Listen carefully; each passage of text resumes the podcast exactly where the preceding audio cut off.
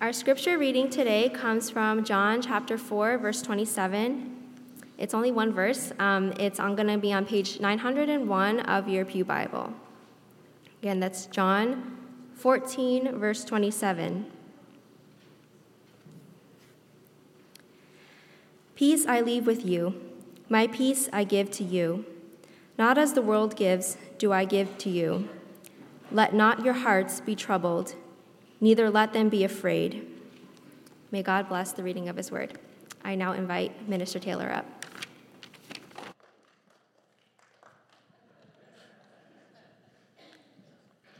As John the Baptist said, may I decrease and him evermore increase.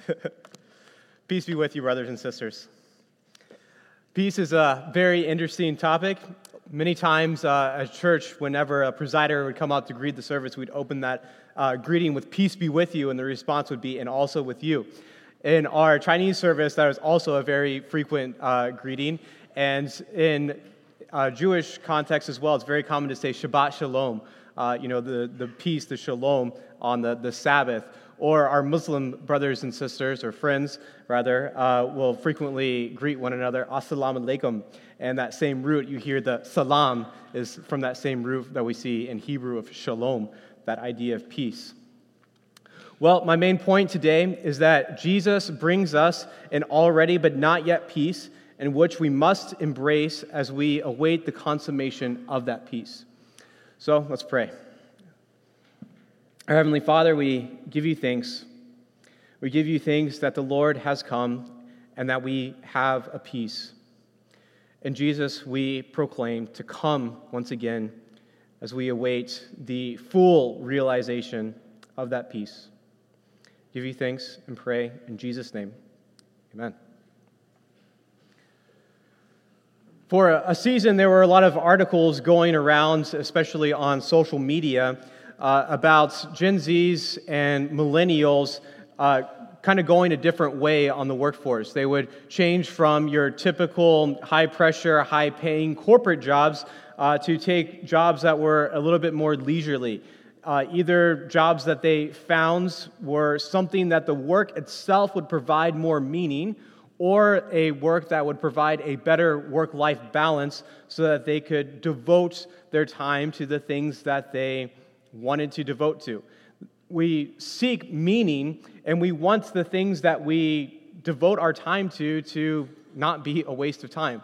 We even see this in scripture that it says, you know, make the best use of the time because the days are evil. And so we long to do something with our time. I think in many of these ways, this desire is actually a longing for the peace, but we're, we're going to get to that in a moment. We can also see it, and if you're on TikTok like me, and I don't know what the algorithm decides to show me all the time, but you know, I, I see people who have taken uh, expats, so Americans who have taken like remote jobs and then have moved overseas to places that is a more chill lifestyle to get away from the hustle and bustle of the grind all the time. They talk about, you know, some of the people move to somewhere in Europe that's like really cheap, but you know, cheap, at least compared to American standards. And when you have an American job and an American salary, even if it's less than our standards, if you go to other places, you can live a lot off of that, or they go to the Caribbean or something like that. And they talk about uh, how life is better in the slower pace. We see this dynamic, and I wonder if in 20 years we're going to see a opposite dynamic of people saying, "Well, maybe that wasn't the answer either," but time will tell. Uh, this kind of ethos that we see in our culture is exhibited by uh, some quotes that we see. Uh, Jim Carrey from Saturday Night Live. I don't know if you youth uh, still watch SNL, but it was a popular thing once upon a time. Uh, but he was a prominent actor who achieved success. And he said, I think everybody should get rich and famous and do everything they ever dreamed of so that they can see that is not the answer. So we see in our culture both a hustle and bustle to achieve, to be successful in order to find meaning. And then we kind of see a reaction against that, especially amongst those who maybe have achieved, to say, hey, that's not the answer. That's not going to fill us. I've shared this with the youth before, but growing up, uh, I've always had a lot of struggles with depression, and especially as a teenager, and even coming to Christ, and after becoming a Christian, I had deep seasons of darkness, deep seasons of depression. And one of the things that I felt at the same time was a sense that something was missing in my heart. You know, I was like, hey, you know, I'm following Jesus. I see these Christmas hymns of joy to the world, the Lord has come. I know the gospel. I'm like, man, this, this should give me meaning. This should, this should fill my life. But I felt like something was missing. And so, as a teenager, I hypothesized well, I'm lonely. What must be missing is a wife to come alongside me. And I love my wife very dearly, but one thing that I know is that she is not meant to fill that hole that I felt in my heart. Uh, there's often that cliche that, that we all have a God sized hole, hole in our heart that only God can fill. But why is it then when we embrace the gospel, when we live for Jesus, we frequently still have the same meaning, or the, the, the, same longing, rather, that we feel like something in our heart is missing. We will do the same things that society does of working ourselves down to the bone in order to try to fill that thing that's missing. Or sometimes we will uh, try to kind of pull back from that you know, as a church, we're, we're, talking about Sabbath culture, right? And then maybe it's the opposite thing that, that's going to fill us. It's not going to be doing more, but it's actually going to be doing less. I think there's wisdom to that. There, there's wisdom to both aspects. Both parts are, we, we see in Scripture of both working hard, but then also finding rest. But I, I read a book one time that, that talks, that kind of talked about this dynamic.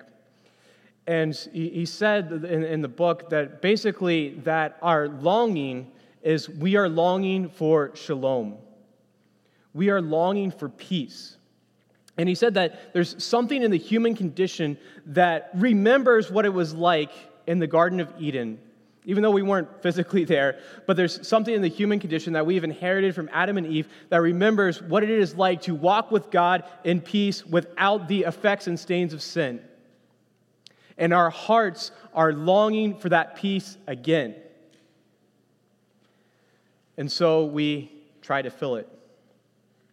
Well, where does that bring us to in this sermon? Well, as I was saying, Jesus brings us an already but not yet peace, which we must embrace as we await the consummation of that peace. Uh, throughout the Advent sermon series, we'll be going through the, the Sabbath culture. Uh, and so today we're, we're going to be talking about peace and particularly about rest and kind of have, how those dynamics uh, play itself out. So, even in our passage today, Jesus declares that he gives us his peace. But what does that mean? And what rest can we find in Jesus' peace, in the peace that Jesus gives us? So, the gifts of Jesus come, but they come in an already but not yet fashion. And so, I have two simple points today. First one is Jesus gives us peace, but it is an already but not yet peace. Christmas is a paradox in which we hold two things simultaneously together that seem like they should not go together. On the one hand, we hold the joy. Joy to the world, the Lord has come, right? Uh, Tis the season to be jolly, our secular pagan culture borrows, right? Uh, joy on the one hand in the Christmas season. But on the other hand, we have this longing, a, a, a, sort of sense of looking forward. And we know that we're looking forward for, for Jesus to come back again. But like in the midst of this, like, and we're in this Christmas season, it's like we don't know what to do with this right it's confusing to at the on the one hand to feel joy and on the other hand to feel longing like it doesn't feel like they should come together right it's a it's a paradox of a sense so theologians will talk about this concept of inaugurated eschatology or uh, I don't know, a beginning in times theology. But basically, what it means is this already but not yet. And so remember that already, but not yet. And so we have this paradox that is Christmas because we live in an age of already, but not yet. There are two other examples that I could think of that kind of plays a similar thing, a similar paradox where we have to hold two things together that seemingly don't go well together. One example is whenever we lose a loved one who was an Advent follower of Jesus. The loved one passes away because of whatever reason, and we know that that person is with the Lord. We know that that person has gone on to glory, that they are no longer experiencing the sufferings of this present world. And we can rejoice at a life that was lived for the glory of Jesus, a life that was lived in the joy of Jesus. And we can celebrate that life because they're in a better place, right? That's, that's a cliche that we often say, but, it, but it's true. Our loved ones have gone on if they are following Jesus and they are in a better place. And so we can rejoice at that. But for us who have lost someone dear, even if someone dear is a follower of Jesus, we know that there is very real loss that comes at the same time. We have joy and celebration, we have grief and sorrow hand in hand in the same experience. Another, maybe more light-hearted experience youth. Many of you are about to go off to college. A lot of seniors here. And whenever you leave for college, I, like, I don't know, I'm not in your shoes, but, but I, I can remember, like, back to whenever I left for Bible college, and so I didn't go through the regular thing of like high school and stuff because I was homeschooled, so I like worked a few years afterwards. But when I left my, my home, where I had a community with the church, and I left out of state to go to Bible college and seminary, like I kind of experienced this as well. There's the excitement that college will bring, there's the excitement of a new life, a new city, a new place, new community, new friends, all the things that you're going to be learning. And so there's, there's this excitement, right? But at the same time, there's frequently grief because there is a very real loss of the life that you're leaving behind. You're never going to have that again. What you have right now, it's never going to be here again. And so, like, for me, I, I, knew, like, whenever I left for, for Bible college, I could always come back. When we come back, it won't be the same thing. And so, grief is a confusing thing, right? So, whenever we lose a loved one, we can rejoice over their life lived for Christ and that they're in a better place. But there's grief and sorrow and the loss. When we move, when life seasons change, we can rejoice because the excitement of what is to come, but yet there's also loss because what we're leaving behind. A paradox of longing and joy. We should experience the paradox of Christmas of both the longing and the joy because of this inaugurated eschatology, this already but not yet. As Jesus says in our passage, Peace I leave with you, my peace I give to you. Not as the world gives, do I give to you. Let not your hearts be troubled, neither let them be afraid.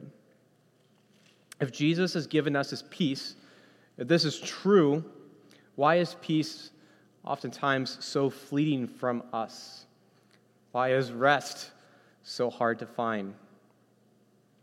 To answer, we need to go all the way back to the beginning, back to the Garden of Eden, as we find the intersection of peace, rest, and vocation. Interesting fact what, what vocation was Adam? Does anybody know? You can think about that. Adam was a gardener. If we look back to Genesis 2:15, it says, The Lord God took the man and put him in the Garden of Eden to work it and keep it. And so before the fall, mankind had a job to do. Adam was to work and keep the garden. But it was a different kind of work than the work that we experience today because, again, it was a work of shalom. It was a work of when he was walking in peace, when mankind was walking in peace with the Lord, unstained from sin. They, they had a job to do, very clearly, right here. He was to work it and keep it. And so there's this picture of Adam and Eve working in the garden. They have a task to do, they have peace, but of course, something happened. And so you can kind of you know, take a caveat to that and, and wonder, like, why is it that we look for so much in our work?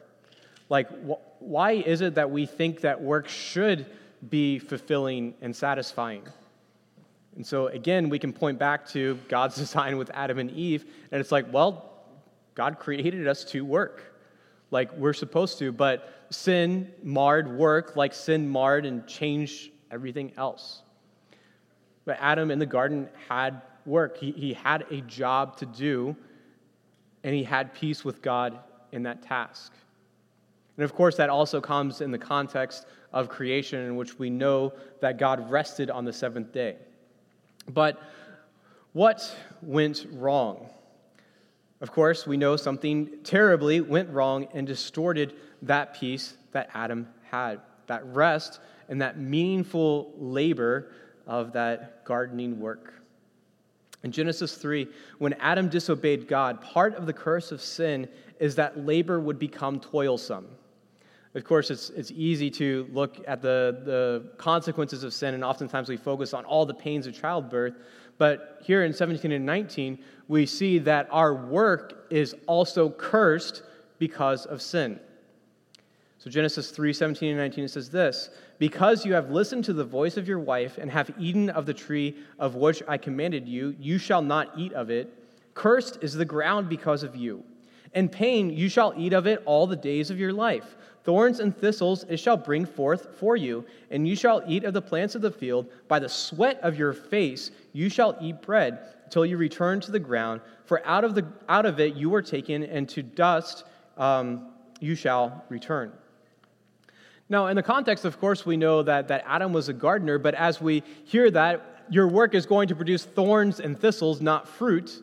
Like the implication is our works today is going to produce futility, is going to be hard because of the curse of sin we see all the way back in Genesis. I don't know if you've ever tried to, to garden something before. Uh, it's not nearly as easy as what you would think. Um, when I was young, my family had like a farm. My grandparents had a farm. And after my grandfather became too old to plant things, I was like, oh, hey, one year I was like, oh, hey, I'm going to plant corn. Uh, and then we're going to have corn still. And it did not go well.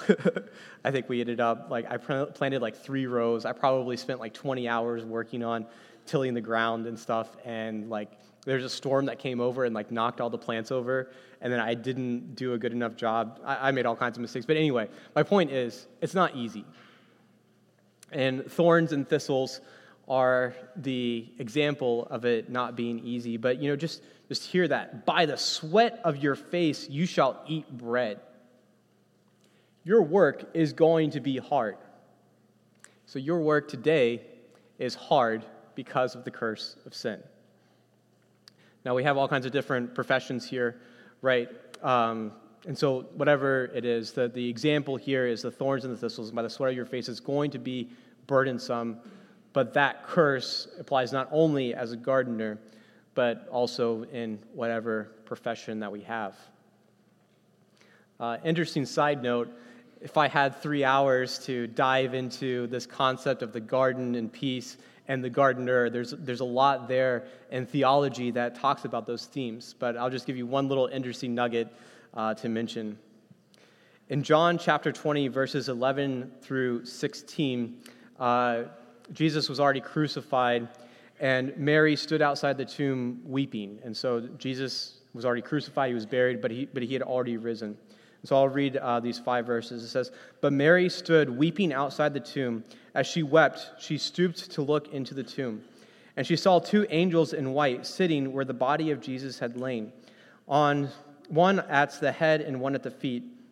They said to her, Woman, why are you weeping? And she said to them, They have taken away my Lord, and I do not know where they have laid him.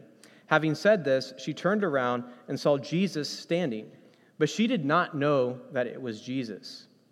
Jesus said to her, Woman, why are you weeping? Whom are you seeking? Hear this, Mary.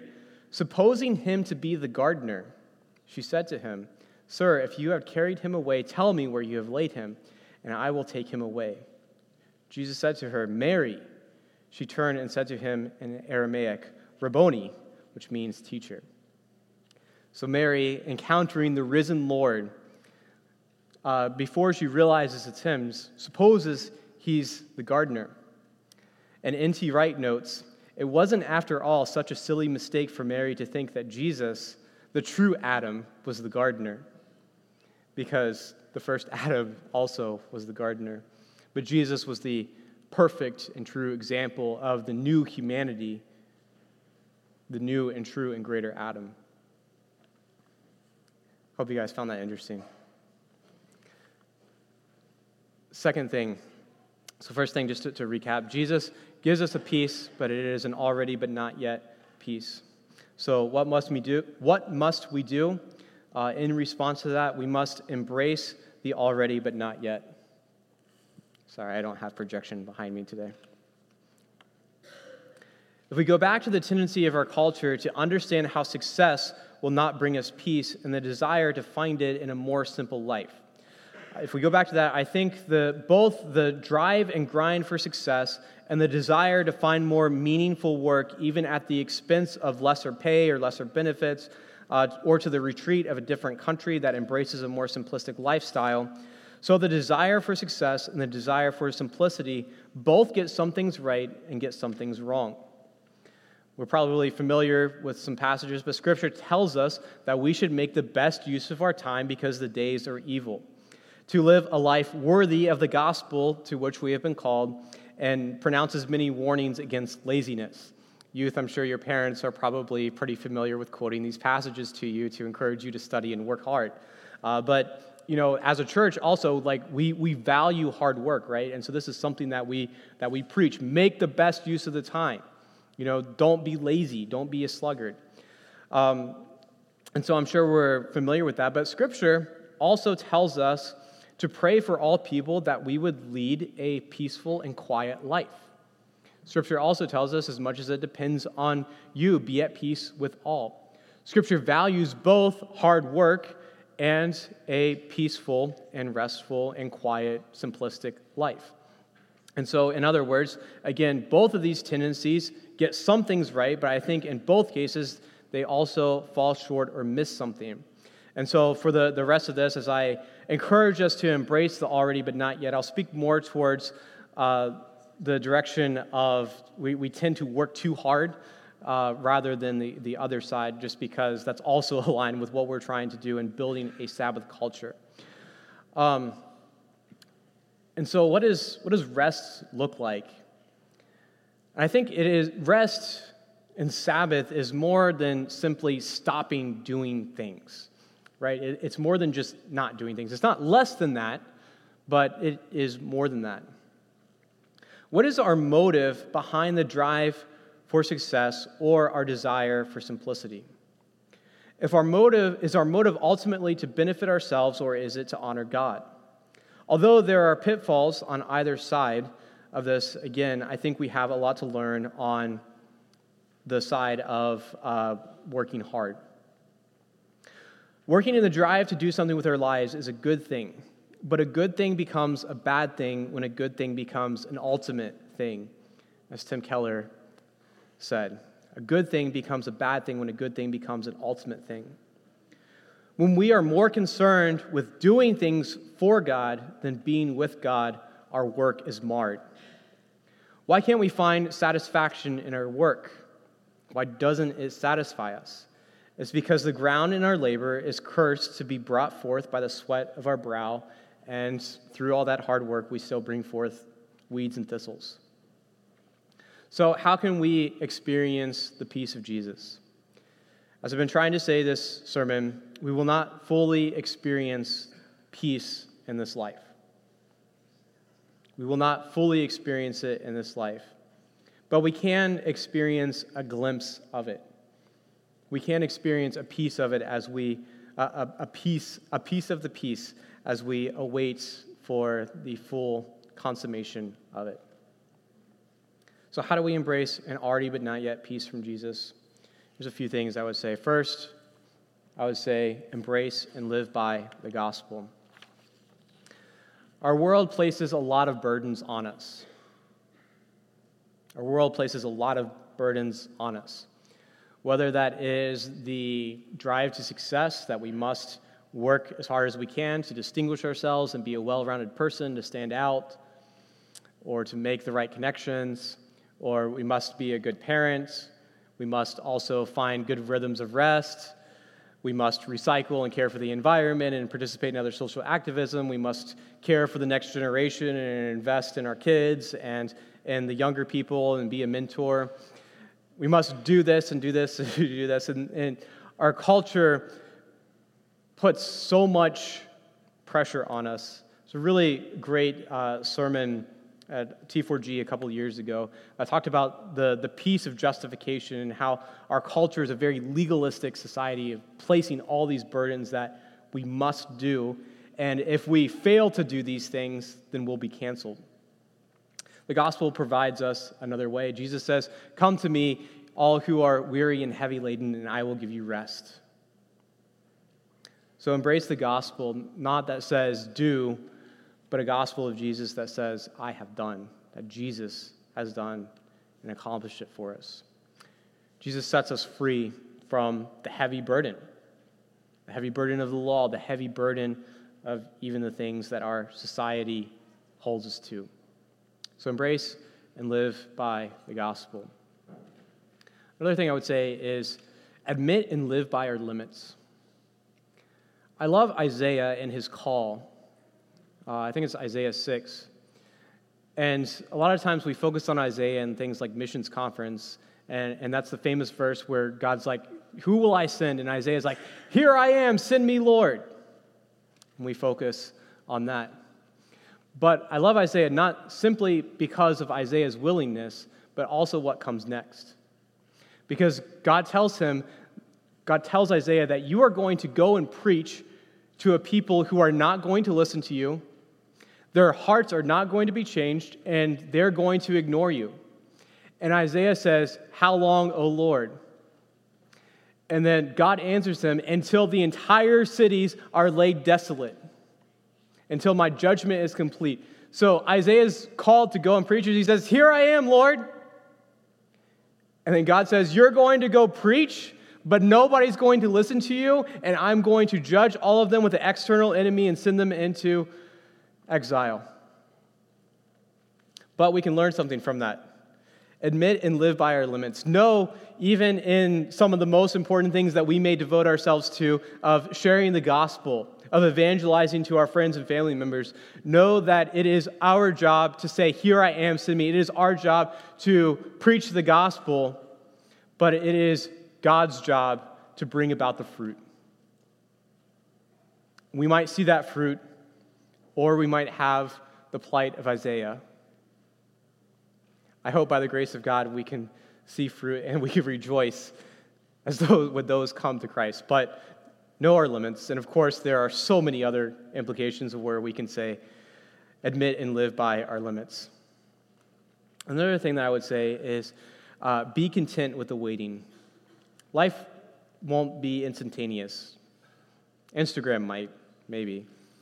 But we have to wait. And so be content and embrace the waiting. A lot more that could be said in that as well. But I think this next one kind of gets at that. Rejoice for the already, but cry out and lament for the not yet. Look for opportunities where we can rejoice in very real ways because there is joy to the world because the Lord has come. But at the same time, cry out and lament for the not yet. Go before the Lord. Cry out, How long, O Lord? Both of these are appropriate. Having a prayer journal is a, a great practical way that you can do this because you can look at and you can see how God is still alive, living, and working in our lives. And we can rejoice when the Lord answers our prayer, even if it's three, four, ten years, 30 years down the road. And we can rejoice in the already when we have those opportunities to rejoice. But then, of course, we should also cry out and lament for the not yet as we rejoice in the already and cry out for the lament, cry out in lament for the not yet, as we live in this dynamic of where peace has been brought forth in the already, but as we wait for it to come in its fullness, we also must resist the urge to make good things God things. There's a footnote back to Keller, a little bit of what I said earlier. In the already but not yet, we are prone because we don't like to wait or we don't understand what God is doing, we are prone to find idols to try to fill our heart. That idol can be anything from video games to ministry to our work, our success, to pornography. I mentioned video games, social media, status, any of these things. Many of these things are good things, right? Serving in church is a good thing, right? But a good thing can become a God thing. And if a good thing becomes a God thing, it has become an idol. What I mean by that is when that's the ultimate thing in which we serve, when our life serves that idol, when rather than good things, maybe food, rather than those good things serving us, we serve it and we live for it. At that point, the good thing has become a God thing. And so sometimes we become impatient, and so we find substitute idols to fill ourselves. Last thing I'll say is make Christ and the gospel our legacy rather than our own name. Cool. There's a quote that I committed to memory a long time ago in seminary about legacy and the gospel, and I never knew much about the quote other than remembering it. Uh, but for the sermon, I, I thought I would quote it, and so I did a little bit more research. So the quote is Preach the gospel, die, and be forgotten. The quote comes from Nicholas Ludwig, Count von Zinzendorf. he was uh, a prominent figure in the Moravian Reformation and Revival. I realize that none of us probably have heard of the Moravian Reformation or Revival unless you are a church history nerd, but maybe that serves to illustrate the point that they lived by this quote, perhaps. The group is known for its spiritual fervor and missions work. One of the Moravian churches, the Herrnhut congregation, which never exceeded 300 people, began an around the clock prayer meeting in 1727 that, was, that astonishingly continued for over 100 years. The constant prayer vigil was a significant factor in the Moravian church's missionary zeal and effectiveness. The Moravians, under the leadership of Count Nicholas Ludwig von Zinzendorf, became the first Protestant church body to engage actively in mission work. In just 25 years following the revival, they sent missionaries to nearly every country in Europe and many indigenous tribes in North and South America, Asia, and Africa. More than 100 missionaries were sent out by the small village community, which was more than what the whole Protestant church had accomplished in 200 centuries and two centuries prior. One of the most remarkable aspects of the Moravian missionary movement was their approach. For example, some Moravian missionaries voluntarily sold themselves into slavery to better connect and minister to slaves. The spirit of sacrifice and dedication exemplified the, de- the depth of their commitment to spreading the gospel. Oftentimes, we try to find meaning and peace by looking inward. But the gospel calls us not to look inward and try to make a great name for ourselves, but to find our purpose, to find our peace, to find our rest in looking outward. And so, of course, there's more to be said, but preach the gospel, die, and be forgotten.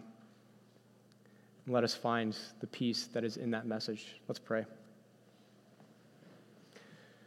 Jesus, we praise you in the already. We praise you that you have come down from your glory to be one of us, to enter into a world of oppression, poverty, war, a broken world stained by sin in every way. But Jesus, you came not despising the cross, but you came in love, not to be served, but to serve and give your life as a ransom for many. And so we praise you and we thank you that you rose from the dead as the first fruits of knowing that you will bring to fulfillment that peace that you have already brought. Lord, meet us in our waiting and our longing in this already but not yet season. We pray in Jesus' name.